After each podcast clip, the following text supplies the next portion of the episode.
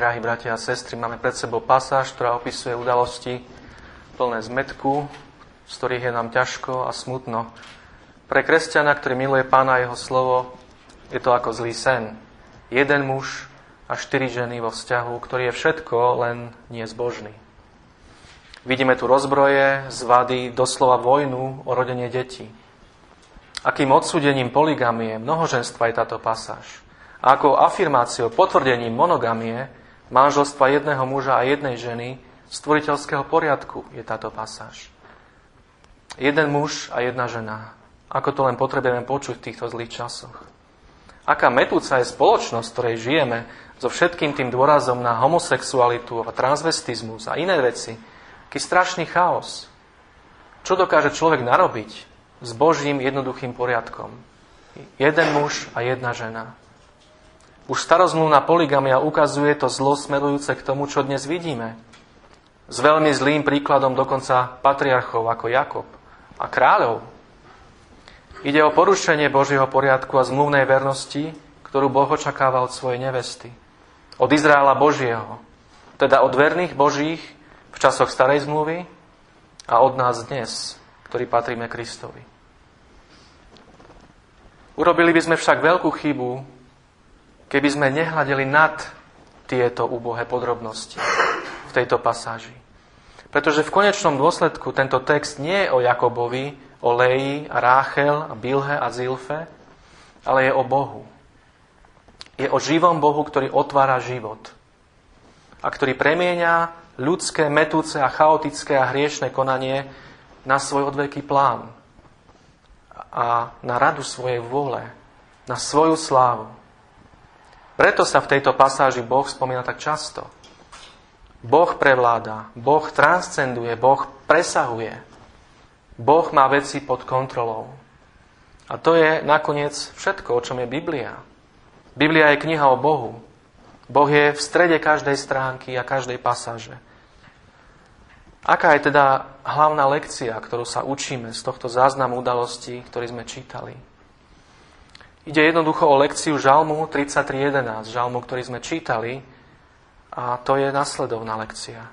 Rada Hospodinova stojí na veky, myšlienky jeho srdca z pokolenia na pokolenie. Na túto lekciu sa teda dnes ráno pozrieme. Pozrieme sa na to, ako Boh presahuje, ako je dokonca aj nad týmto trápením vo svojich plánoch. Uvedíme to v 4 bodoch. Poprvé, Boh je nad ľudskou neschopnosťou. Po druhé, Boh je nad ľudskou zaujatosťou alebo uprednostňovaním, preferenciou. Po tretie, Boh je nad ľudskou závislosťou. A po štvrté, Boh je nad ľudskou hriešnosťou. Boh presahuje vojnu o rodenie detí. Je nad ľudskou neschopnosťou, zaujatosťou, závislosťou a hriešnosťou. Takže prejdeme k prvému bodu. Boh je nad ľudskou neschopnosťou. Jednou z najsmutnejších skutočností v súvislosti s touto pasážou je to, že všetok tento zmätok sa deje v rodine, ktorá vyznáva pravú vieru. Jakob je veriaci, Lea je veriaca a podľa tohto textu sa zdá, že aj Ráchel minimálne vyznáva pravú vieru. Táto pasáž je vážnym a smutným dôkazom, že dokonca aj v rodinách veriacich môže dôjsť k situáciám, z ktorých sme v šoku a v rozpakoch. Že dokonca aj tam môže zavládnuť chaos a problémy. Nie len nekresťanské domácnosti môžu byť nešťastné. Ráchel je neplodná. Je z toho úplne zničená. Neplodnosť bola znamením Božieho karhania, niekto by dokonca v tých časoch povedal Božieho prekliatia. Mnohí ľudia to videli ako prejav Božej nevôle voči danej osobe. Aké bremeno to muselo byť pre Ráchel. Máme ju pred sebou, Jakobovú milovanú manželku, ktorá na Leu hľadí z vrchu. Očakávala, že ona bude tou matkou, rodičkou v tejto domácnosti a že ju si Boh použije na naplnenie svojich zasľúbených požehnaní, ktoré dal Jakobovi. Jakob pracoval 7 rokov pre Ráchel, no jej lono je zatvorené a jej sestra je udivujúco plodná. Keď Hospodin videl, že je Lea nenávidená, on otvoril jej život. A keď sa na to pozrieme, čo sa to tu vlastne deje? Ide koniec koncov už o tretiu generáciu neplodnosti, ktorou je sužovaná táto rodina. Ak si pamätáte, v Genesis 11 sme čítali, že Sára bola neplodná. Potom v Genesis 25, že jej nevesta Rebeka bola neplodná. A teraz je neplodná Ráchel, Rebekina netier. Ide tu o nejaký zdravotný problém? Ide o nejakú vrodenú chybu v tejto rodine? Štatisticky by sa to nemalo diať. Prečo sa to teda v tejto rodine deje? A skutočný dôvod je veľmi zrejmý v tejto pasáži. Pretože len Boh sám dokáže otvoriť život. Dokáže otvoriť lono a jedine Boh sám dokáže dať život vyvolenému národu. Iste si spomínate, že ako bol Abraham vyvolený z celej zeme, aby bol požehnaním pre celý svet, bolo mu dané Božie zasľúbenie. Všetky národy zeme budú požehnané v Abrahamovi. Čiže Boh tu chce niečo povedať úplne jasne. Toto požehnanie nepríde len čisto ľudskými, prirodzenými prostriedkami, ale musí byť darom Božím. Preto je v tejto pasáži kladený taký dôraz na to, že otvorenie života je Božie dielo. Dielo Všemohúceho. Ak máte túto pasáž otvorenú, môžete čítať so mnou. Hneď verš 31. Hospodin otvoril Lein život. Potom ďalej Lea hovorí, Hospodin istotne videl, Hospodin istotne počul. Tento raz budem chváliť Hospodina. Potom v kapitole 30, vo verši 2, sa Jakob nahneval na Ráchel a vysvetľoval jej, že je to Boh, ktorý jej nedáva deti. Potom vo verši 6, Boh mi dal syna. Verš 18. Boh mi dal moju mzdu. Verš 20. Boh ma obdaril dobrým darom. Verš 22. Boh sa rozpamätal na Ráchel a uslyšal ju Boh a otvoril jej život. A verš 24. Nech mi pridá Hospodin aj druhého syna. Tieto texty už nemôžu jasnejšie ukazovať, že Boh je schopný prekonať akúkoľvek ľudskú neschopnosť. Toto všetko je Božie dielo, Boží dar. A ak by to nebolo dosť, Boh túto lekciu zdôrazňuje epizódou, ktorá je trochu zvláštna, s tými ľubostnými jablkami. Teraz v tomto prípade nešlo o jablka, ale o to, čo sa kedysi zvyklo nazývať mandragora. Teda to, čo v týchto poverčivých kultúrach malo povesť afrodiziaka, teda prostriedku na zvýšenie sexuálnej túžby, ale zároveň aj prostriedku na zvýšenie plodnosti. A ako viete, korene tejto rastliny a zároveň plody niekedy vyzerajú ako ľudská postava. Z tohto pravdepodobne celá tá povera vznikla. Každopádne, nech je to akokoľvek, Ráchel je zúfalá, nemá vlastné deti a tak sa rozhodne predať Jakoba Lej za tieto plody, ktoré doniesol Ruben. A výsledok? Lea má ďalších dvoch synov a Ráchel ani jedného. Božie posolstvo je jasné. Žiadne ľudské výmysly a povery a prostriedky, ale jedine Boh a jeho zvrchovaná moc a milosť. Len Boh môže priniesť požehnanie na svet. Jedine Boh môže spôsobiť, že sa obloha začne jagať hviezdami zmluvnej zasľúbenej rodiny, ako bolo zasľúbené Abrahamovi o jeho potomstve. Ráchel je úplne závislá na Bohu a ak chce mať deti, bude to v Božom čase a Božím spôsobom. Sama to nedokáže. Aká lekcia pre nás? Aká lekcia pre nás, ktorí sme rodičia? Som si istý, že všetci rodičia na tomto mieste túto pravdu nepopierajú. Deti sú darom Božím. Rozímame nad zázrakom počatia a tehotenstva a premýšľame, toto nám dáva Boh. Boh dáva silu. Toto je Boží dar pre nás. Nedokážeme o týchto veciach hovoriť ako svet. Alebo áno. Ľudia vo svete hovoria, budem mať toľko a toľko detí. Hovoria o deťoch ako o objektoch, ako o niečom, čo dokáže vyprodukovať človek. Dokonca idú tak ďaleko a hovoria, že rodičia dávajú deťom život. Miesto toho, aby videli v každom dieťati Boží zázrak. Na toto však musíme pamätať aj pri duchovnom znovuzrodení našich detí. Toto je tiež mimo našu kontrolu. Potrebujeme Boha, aby vykonal tento veľký zázrak a vďaka Bohu za to, že On je ten, ktorý činí zázraky. On je ten, ktorý presahuje a prekonáva našu neschopnosť. On je ten, ktorý jediný dokáže otvoriť duchovný život našich detí a dať im nové srdcia. Celá táto pasáž nás učí o našej neschopnosti a o Božej schopnosti. Je veľkým potvrdením toho, že čo je nemožné u ľudí, je možné u Boha.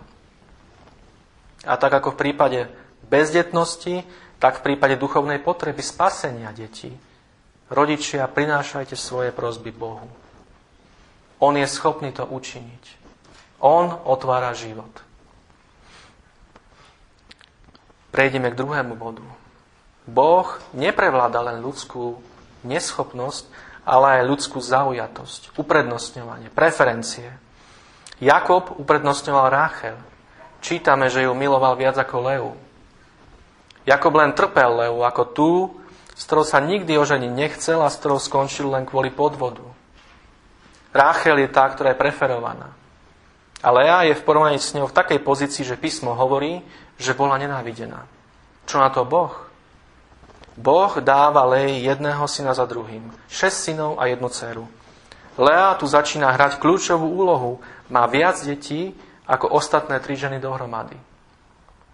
Stredobodom tejto domácnosti je Lea. Tá, ktorá buduje rodinu, je Lea. Tá matka, rodička, ktorou chcela byť Ráchel, je Lea. Ako sme už niekoľkokrát hovorili, Lea je matkou vyvoleného kňazstva cez syna Léviho a je matkou kráľovskej línie cez syna Júdu. Lea je matkou Dávida a skrze neho predchodkyňou Pána Ježiša Krista, Spasiteľa sveta. Leina krv potečie v žilách Mojžiša, Árona a Dávida. Boh vždy zabíja našu ľudskú zaujatosť a protekčnosť a preferencie. Ráchel má pred sebou roky trápenia, kým porodí vlastné dieťa. No toto je úplne typické pre spôsob, akým Boh koná. Pán prevláda naše preferencie. Keď sa Adamovi a Eve narodil Kain. Spomínate si, sme o tom hovorili. Mysleli si o ňom tak veľa. Nadobudli sme syna od Hospodina. On bude ten zasľúbený potomok. Kain bol ich favorit. No, vyklil sa z neho vrah. Boh si volí Abela. Keď sa narodili Ezau a Jakob, Izák uprednostňoval Ezava. No Boh si vyvolil Jakoba. A teraz Jakobovo srdce je celé namotané na Ráchel, na Leu sa poriadne ani nepozrie. Boh to však prevládne a Lea je tá, z ktorej buduje zasľúbenú oblohu plnú hviezd potomstva. Neplatí toto často aj v našich životoch? Ako často sa ocitame v životných situáciách, ktoré by sme si nezvolili? Neboli našou preferenciou, ale boli Božou preferenciou. Ak by ste mohli mať svoje uprednostnenie, váš život by sa uberal iným smerom, vaše okolnosti by boli iné, mnohom ohľade by boli ľahšie, jednoduchšie a šťastnejšie. No teraz sa nachádzate v situáciách, z ktorých hneď uniku, ktoré vás konfrontujú a nemajú žiadnu alternatívu. Toto je život, ktorý vám dáva Boh. A možno ste vo všeobecnosti šťastní a spokojní ľudia, no sú obdobia, keď ste nešťastní, máte v srdci úzkosť, máte temné chvíle a dni. A predsa nie je pravda, že hlboko v sebe viete, že je to Boh, ktorý prevláda vaše vlastné preferencie a má pritom za cieľ vaše najvyššie dobro? Keď hľadím späť na svoj vlastný život, tak ďakujem Bohu, že veci vždy nešli podľa mňa. Že On konal inak. A nech už je ťažkosť, ktorá na nás dolieha akákoľvek. Je dobré nechať si týmto textom pripomenúť, že Boh prevláda všetky naše okolnosti a že dokonca prevláda i naše preferencie. Aby sa stala Jeho vôľa a aby mal On všetkú slávu. Boh nás často vovádza do nepohodlných pozícií, na nepríjemné miesta, aby sme sa naučili závisieť len na ňom, hľadať jeho tvár, potrebovať ho, dávať mu slávu. A to sa stalo v našom texte Leji. Nebola milovaná, cenená, mala v živote rôzne nešťastia a predsa ju Boh žehná nádherným spôsobom. Napriek ťažkým okolnostiam prichádza požehnanie pre svet skrze Leu. Spasiteľ sveta prichádza cez Leu. Lea je požehnaná ďaleko viac, než si dokáže predstaviť. A toto Boh robí aj s našimi životmi. Keď veci nie sú vôbec ideálne a my nemáme to, čomu by sme dali inak prednosť. Boh používa to, čomu On dáva prednosť, aby konal v našich životoch, aby nás požehnal a použil si nás spôsobom, ktorý si jazda ani nevieme teraz predstaviť. Ale On vo svojej múdrosti vie najlepšie.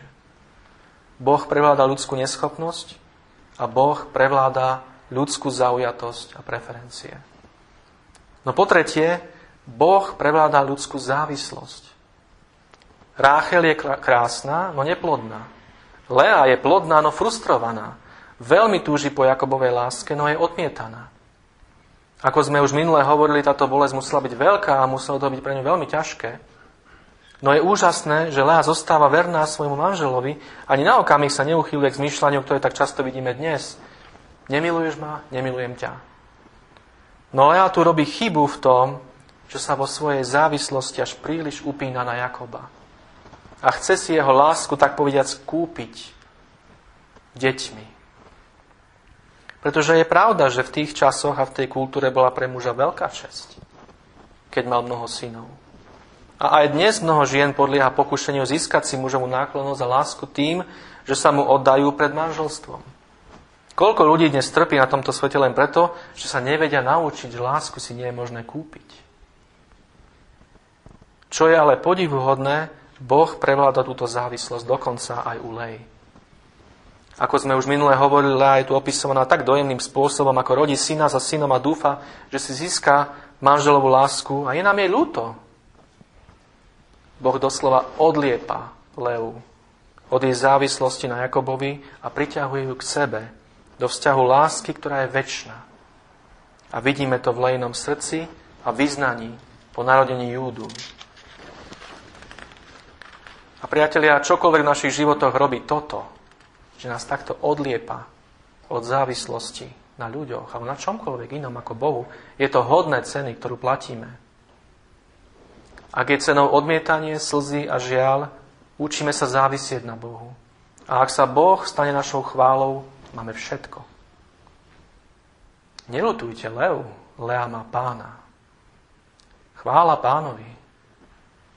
A takto je to s Božími deťmi aj dnes. Boh má svoj spôsob, ako nás často bolestivo odlepiť od závislosti na ľuďoch. A jednu vec sa v tom všetkom musíme naučiť. Že žiadna ľudská bytosť na tvári tejto zeme nedokáže naplniť všetky naše potreby. Dokonca ani milujúci manžel alebo manželka. A ak to od nejakého človeka očakávame, sme pochabi a sme na najlepšej ceste tohto človeka zničiť. Jedine Boh dokáže naplniť naše hlboké, najvnútornejšie potreby. A práve toto nás ako svoje deti učí. Nesnažte sa manipulovať Bohom a jeho slovom tak, aby sa zmenili vaše okolnosti, alebo aby zrazu vyzerali inak. Tvrdo vám bude proti ostňu sa protiviť. Od koho alebo od čoho musí Boh odlepiť vás pred tým, ako budete schopní zvolať Júda? Chvála. Chvála Pánovi. No možno to najúžasnejšie na tejto pasáži nie je to, že Boh presahuje len ľudskú neschopnosť, ľudskú preferenciu, zaujatosť a ľudskú závislosť, ale že prevláda ľudskú hriešnosť. To je úžasné. Máme tu rodinu, ktorá je bez pochyby dysfunkčná, ktorej fungovanie je hlboko narušené. Zamyslíme sa nad tým na chvíľu. Jakob je rozhorčený, zatrpnutý muž. Lea ho podviedla, ukrivdila mu. Je veľmi pravdepodobné, že bola do celého tohto podvodu donútená svojim otcom, no napriek krivde, ktorú spôsobila Jakobovi, nemala ani z polovice takú vinu ako Jakob. Jakob celé tie dlhé roky udržiaval plamene svojej rozhorčenosti voči Lei a nedokázal dať vec bokom. Rok za rokom bola jeho zatrpnutosť voči Lei úplne rovnaká. Veľmi jasne to vidíme vo verši 16, kde aj náš preklad používa výraz ležal s ňou. No pôvodina vyjadruje neochotné privolenie. Nešlo o žiadnu intimitu, ale doslova len o ležanie. Toto slovo sa používa napríklad v súvislosti s Lotom a jeho dcerami, alebo keď došlo k znásilneniu Díny. Toto slovo je použité na mieste, kde písmo hovorí o tom, ako sa Putifarova žena snažila zviesť Jozefa. No nie je to slovo, ktoré Biblia používa na opis milujúceho vzťahu. A tak Jakob si svoje splní, ale je to na silu. A potom je tu dôkaz o jeho chabom vodcovstve vo svojej domácnosti. Jakob tu prehovorí jediný raz. Narodí sa tu takmer tucet detí a Jakob prehovorí jediný raz v celej tejto pasáži. Je takmer ako okráľa postava. A keď prehovorí, vysloví slova hnevu a horkosti adresované Ráchel. Čo si myslí, že som Boh? Že dokážem otvoriť život? Je hrubý, dokonca k Ráchel. Iste si pamätáte, ako reagoval Izák, keď zistil, že Rebeka je neplodná. Aj ona bola nešťastná a šla k svojmu manželovi a vyliala mu istotne svoje srdce. A v Genesis 25:21 čítame, že Izák reagoval následovne. Pokorne sa modlil k Hospodinovi za ňu, lebo bola neplodná. Tu však nečítame, že by sa Jakob modlil. Je nahnevaný. Príkro Ráchel odsekne. Nie je tu žiadna podpora, žiaden súcit, žiadna citlivosť, žiadne porozumenie. A vyzerá to tak, že Jakob nie je nejako zapojený do dávania mien svojim deťom. Ženy im dávajú mená. V celej pasáži je Jakob oslovený len dvakrát. Raz ho oslovuje Ráchel. Daj mi synov, lebo ak nedáš, zomriem. A potom ho oslovuje Lea. Ku mne vôjdeš, lebo som si ťa najala. Jakob je najatý muž. Nie otec. Nekoná ako manžel alebo hlava rodiny. Je prototypom tak mnohých nezodpovedných mužov našej doby. Je v podstate absentujúci, neprítomný, rezignujúci otec a manžel. Je to muž, ktorý splodí dieťa a vyparí sa. Nie je dobrým vzorom ani príkladom. A potom sú tu Lea a Ráchel, ktoré sa nenávidia a idú si po krku. Už vo verši 1 čítame, že Ráchel závidela svojej sestre, že porodila toľko detí. A potom použila svoju otrokyňu Bilhu ako náhradnú matku, ako konkubínu vo vojne proti Leji. Urobila to ako Sára predtým a napriek tomu, že vedela všetko o Sáre a Hagar, o tom fiasku, Ráchel berie veci do svojich vlastných rúk a skrze zástupné použitie svojej otrokyne sa dostáva do toho istého problému. Chce o stupienok postúpiť vo vojne proti Leji a dobehnúť ju. A cez Bilhu dostáva Dána, ktorého meno znamená súd, rozsúdenie. Rozsúdenie v prospech Ráchel, samozrejme. Ráchel má pocit, že dokonca Boh sa stavia na jej stranu v jej pochabosti. Podľa nej Boh začal posúvať váhy v jej prospech. Lebo teraz je to 4:1 a Ráchel si myslí, že Boh začína veci uvádzať na správnu mieru. A Bilha jej potom porodí ďalšieho syna, Naftaliho. Meno Naftali znamená borby, zápasy. A Ráchel plesá a vo verši 8 čítame jej slova, kde už vôbec neskrýva svoje pocity. Borby Božie som sa borila so svojou sestrou a aj som premohla. Skóre je 4:2. Už sa doťahujem. Ako na toto všetko reaguje Lea? Veľmi rád by som vám povedal, že Lea reaguje ako zbožná, zrelá kresťanka, ale nie je to tak. Lea sa zakope do vojnových zákopov a bojuje zlom proti zlu. Vstupuje do vojny. Zdá sa, že potom, ako všetko oddala Pánovi, pri narodení Júdu, kedy bola duchovne na vrchole, teraz duchovne upadá. A to dokonca tak, že sa zapojí do vojny o rodenie detí proti vlastnej sestre. Má 4 synov. No myslí si, keď to môže urobiť Ráchel, môžem to robiť aj ja. A tak dá Jakobovi svoju otrokyňu Zilfu, ktorá rýchlo porodí 2 synov. Gáda, ktorého meno znamená zástup, v zmysle hojnosti požehnania, a Asera, ktorého meno znamená šťastie. Lea si tu akoby vychutnáva svoj triumf nad Ráchel. Moja slúžka vyrovnala tvoju, teraz je to 6:2. Lea tu opäť upadá späť do svojej závislosti na Jakobovi. Pretože potom má 2 vlastných synov, Izáchara, ktorého meno je Mzda, no je to veľmi smutná mzda za najatie svojho manžela. A je to akoby ironické šľahnutie Ráchel, ktorá jej dala Jakoba akoby za nájomné, za mzdu. A A potom rodí Zabulona, ktorého meno znamená česť. Ale česť v súvislosti so spolužitím, bývaním. Lea stále dúfa, že si ju ako bude ctiť a bývať s ňou tak, ako náleží manželke. Bez Božej milosti Lea zostáva Leou. A tak tu máme túto nepeknú situáciu, v ktorej hriešne koná Jakob, hriešne koná Ráchel a hriešne koná Lea. Lea a Ráchel sa vzájomne závidia. Lea závidí Ráchel, lebo ju Jakob miluje. Ráchel závidí Lei, lebo rodí deti a ešte k tomu synov. Taká otrávna, jedovatá atmosféra musela panovať v tejto domácnosti. Viete si predstaviť, aký musel byť život v takejto domácnosti? To, čo sejeme, to i zožneme. A toto sa prenieslo do nasledujúcej generácie, kde vidíme Jozefa, syna Ráchel, ktorého nenávidí kto? Lejné deti, jeho bratia. A semená tejto nenávisti sú siaté práve tu na 1000 rokov histórie.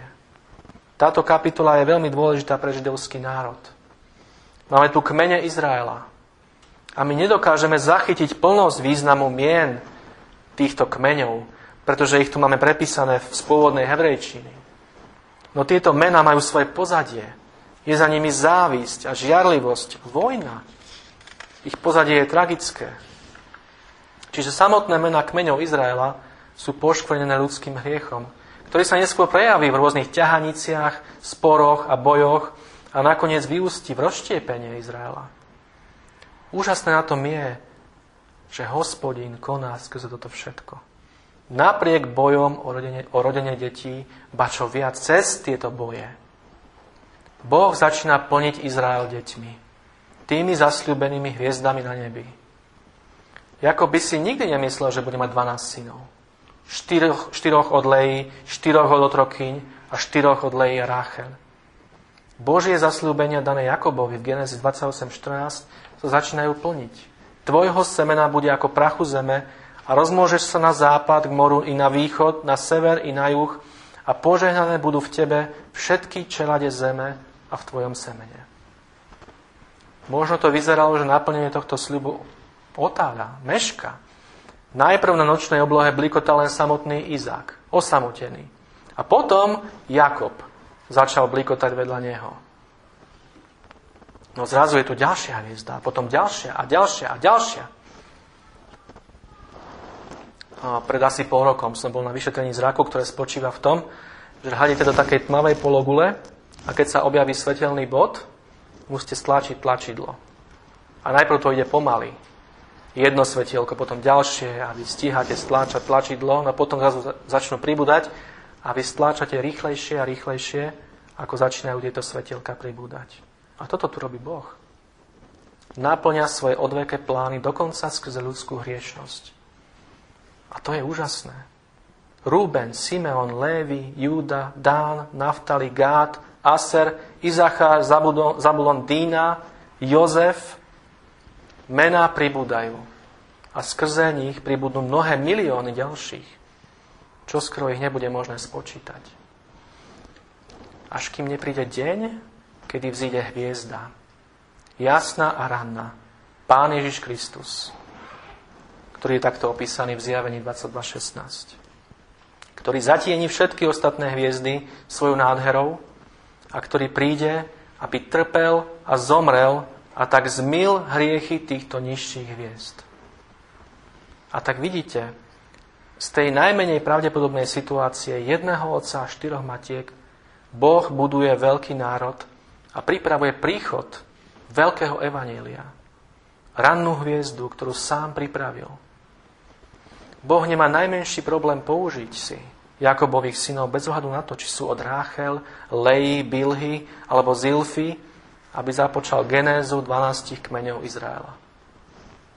Boh tu pripravuje zmluvný národ na požehnanie ľudstva. Materiál, s ktorým ešte bude pracovať, sa zdá byť katastrofálny. Je to zmetený a nekonzistentný ľud. Sú to hriešnici. Všade vidíme len hriech, nesprávne rozhodnutia a krivdy. A Boh je nad tým všetkým a používa si to na privedenie svojho evanjelia. A to je presne to, čo robí s vami a so mnou. Až dodnes. Jeho rada bude stáť a jeho plány sú isté. A on prevláda všetok náš hriech, všetok náš zmetok a nekonzistentnosť, aby priviedol svoju nádhernú hviezdu, jasnú a rannú. A toto nie je len Genesis 29 a 30. Sme to i my. Je to celá história starej zmluvy. Títo synovia Jakoba konajú úboho a hriešne. Človeka to až unavuje, ako číta starú zmluvu, ako sa znova a znova obracajú k modlám. Ako všetko dokážu neuveriteľne skaziť. A potom, ak poznáte históriu cirkvi, nie je to o moc lepšie. Spory, zvady, herézy, nemravnosť, zmetok a hriech. A Boh koná skrze toto všetko. Vynáša nádherné doktriny založené na jeho slove. Priatelia, ako je toto všetko možné? Ako môže svätý Boh prevládať tak ohavný hriech? Existuje len jedna odpoveď. Je to skrze jeho jasnú, rannú hviezdu, Krista, ktorý prišiel, aby trpel za hriešnikov. Ktorý prišiel, aby platil cenu. O tom je evanjelium. Prichádza, aby trpel. Aby mohol učiniť z Jakoba, Ráchel a Leu svoje deti. A tak Boh posiela svoju rannú hviezdu a plní oblohu jeho milosťou. Narodil sa do času duchovnej slepoty. Narodil sa chudobným rodičom v chudobnom meste. Narodil sa cez genealógiu, rodokmeň, plný hriešnikov. Narodil sa do národa, ktorý uprednostňoval iného Mesiáša.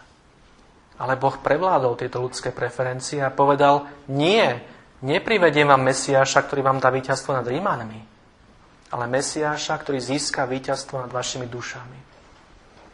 Lev z kmeňa Júdu. Chvála Pánovi. Chvála Mesiášovi. A tak Ježiš prešiel cez Gecemán, Gabatu a Golgotu trpiac. Trpiac nekonečne viac ako Lea. Nekonečne viac ako Ráchel. Trpiac za hriešnikov, aby ich spasil. Trpiac nekonečne viac, ako budeme my trpieť v našich najväčších utrpeniach. Aby nám mohol priniesť evanjelium a povedať, som ochotný vziať tvoje miesto, som ochotný vziať tvoje hriechy a dať ti moju spravodlivosť. Som ochotný vziať to tvoje tzv. Peklo na zemi a dať ti moje nebo. Som ochotný vziať tvoju prevrátenosť a dať ti moju svetosť. Som ochotný vziať tvoju nevedomosť a dať ti moju múdrosť. Toto je evanjelium. 15 krát v tejto pasáži Boh riadi veci. Boh presahuje hviezdnu oblohu. Boh má celú situáciu pod kontrolou. Boh prevládá skrze svojho syna. A tak jeho syn musí ísť cestou, ktorú by sme si my nikdy nezvolili. Cestou utrpenia. Musí ísť preč, dole, do jamy, do smrti. Akou cestou len musel ísť? Poboskaný od Judáša. Lea mala manžela, ktorý ju trpel, no Ježiš mal učeníka, ktorý ho zradil boskami. Ďaleko horšie. No to všetko len preto, aby Boh prevládol. A ako sme čítali v Skutkoch 4.28, aby vykonali všetko, čo predurčila tvoja ruka a tvoja rada, aby sa stalo. Rada Hospodinova stojí na veky. Viem, že sa nemôžeme v každom ohľade porovnávať s Jakobom. Žijeme v ére novej zmluvy. Máme z mŕtvych stáleho Spasiteľa a kompletné písmo. Máme tak mnoho z toho, čo oni nemali. No ľudská prirodzenosť sa nezmenila. A táto pasáž dnes ráno pred nami nás učí, že Boh i s nami môže pracovať ako s materiálom, ktorý je hriešný. Často sebecký, zlý a pyšný a bezmocný. A dať zmysel tam, kde je samý nezmysel. Obráť sa k Bohu, priateľ môj. Nech už si upadnutý, alebo si Pána nikdy skutočne nespoznal. Len On dokáže priniesť skutočný zmysel, skutočný cieľ, skutočnú radosť do tvojho života. Pros ho, aby prevzal kontrolu. O tom je celá táto pasáž. Boh videl, Boh počul, Boh sa rozpamätal znova a znova. Boh dokáže narovnať to, čo je krivé. Boh dokáže napraviť to, čo je skazené. skrze svojho syna. Boh si aj dnes používa slabých a poškodených ľudí, i dnes prevláda chyby, i dnes všetko prevláda na dobre pre tých, ktorí ho milujú. A ak aj nie v tomto živote, potom v deň súdu. No vďaka Pánovi za jeho deti, ktoré narovnáva a napráva už v tomto živote skrze proces zvaný posvetenie. A to je práve tá šťastná vec, ktorú vidíte, keď si prečítate celú knihu Genesis. Boh narovná a napraví Jakoba, Leu a Ráchel skrze svoju odpúšťajúcu a posvedzujúcu lásku. Viete, čo Jakob povedal o Leji na svojej smrteľnej posteli? Pochovajte ma s Leou. A čo sa stalo s Leou? Navrátila sa zo svojho upadnutia? Nakoniec mala dcéru, Dínu. A toto meno, ako sme hovorili, znamená spravodlivosť. Ty súdiš spravodlivo a všetko činíš dobré. Všetko, čo Boh činí, je dobré. Lea to rozpoznáva a kláňa sa mu v oddaní. A čo Ráchel? Pozrime sa na verše 22 až 24. Boh sa rozpamätal na Ráchel a uslíšal ju Boh a otvoril jej život. Kde sú ľubostné jablká? Sú preč. Kde je žiarlivosť na Leu? Je preč. A počala a porodila syna a povedala: Boh odňal moje pohanenie. A nazvala jeho meno Jozef, lebo povedala: nech mi pridá Hospodin aj druhého syna. Boh, Boh, Boh. Ráchel dáva seba nabok. Volá k Hospodinovi o bremene neplodnosti a Boh počuje a odpovedá.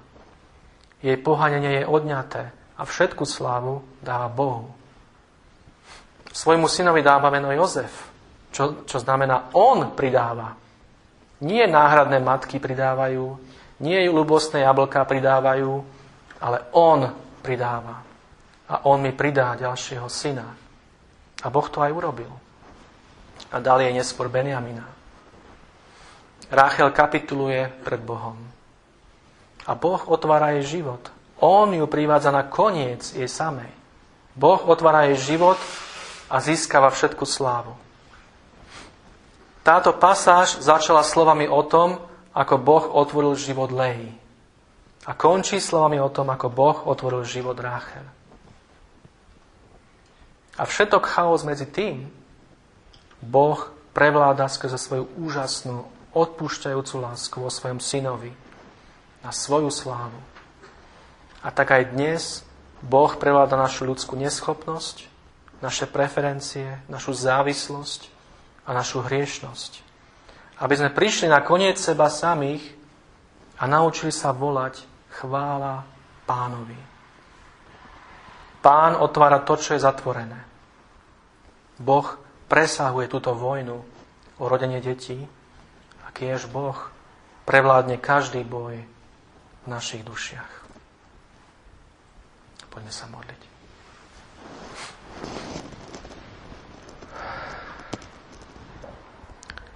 Náš drahý nebeský Otče, Pane, ďakujeme Ti za to, že Ty si Boh, že si dobrý a láskavý, že si nekonečne múdry. Pane, že Tvoje myšlienky nie sú naše myšlienky a Tvoje skutky nie sú naše skutky. A Pane, že tak láskavo sa skláňaš k nám a zjavuješ nám, Pane, to, čo potrebujeme vedieť. A aj keď, Pane, mnohému nerozumieme, Pane, môžeme vidieť, ako Ty konáš, ako prevládaš všetko a vládneš všetkému, máš všetko pod kontrolou. Pane, ďakujeme Ti za to. Čo by sme robili, Pane, keby sme boli prijatí u Teba? Na základe čohokoľvek, čo by sme my boli schopní urobiť? Alebo čo by bolo u nás? Pane, boli by sme zúfali, pretože keď hľadíme na seba, tak vidíme len hriech. Ale Ty, Pane, Ty si zvrchovaný Boh. A ďakujeme, Pane, za to, že Ty si poznal nás predtým, ako sme my poznali Teba. Že Ty si miloval nás predtým, ako sme my mohli kedy milovať Teba. A, Pane, ďakujeme Ti za to, že nás posvedzuješ. Že si s nami až do skonania sveta. A že nás neopustíš a nezanecháš. A že všetko, čo sa deje, Ty, Pane, tak riadiš, že to pôsobí na naše dobré. Aj keď tomu nerozumieme hneď, Aj keď, Pane, je to ťažké, veľmi ťažké niekedy. Pane, Ty to činíš, Ty to konáš a my ťa prosíme, aby sme len hľadeli na Teba. A len spočívali v Tebe, v Tvojej láske, v Tvojej milosti a v Tvojej moci. Až do konca. Amen.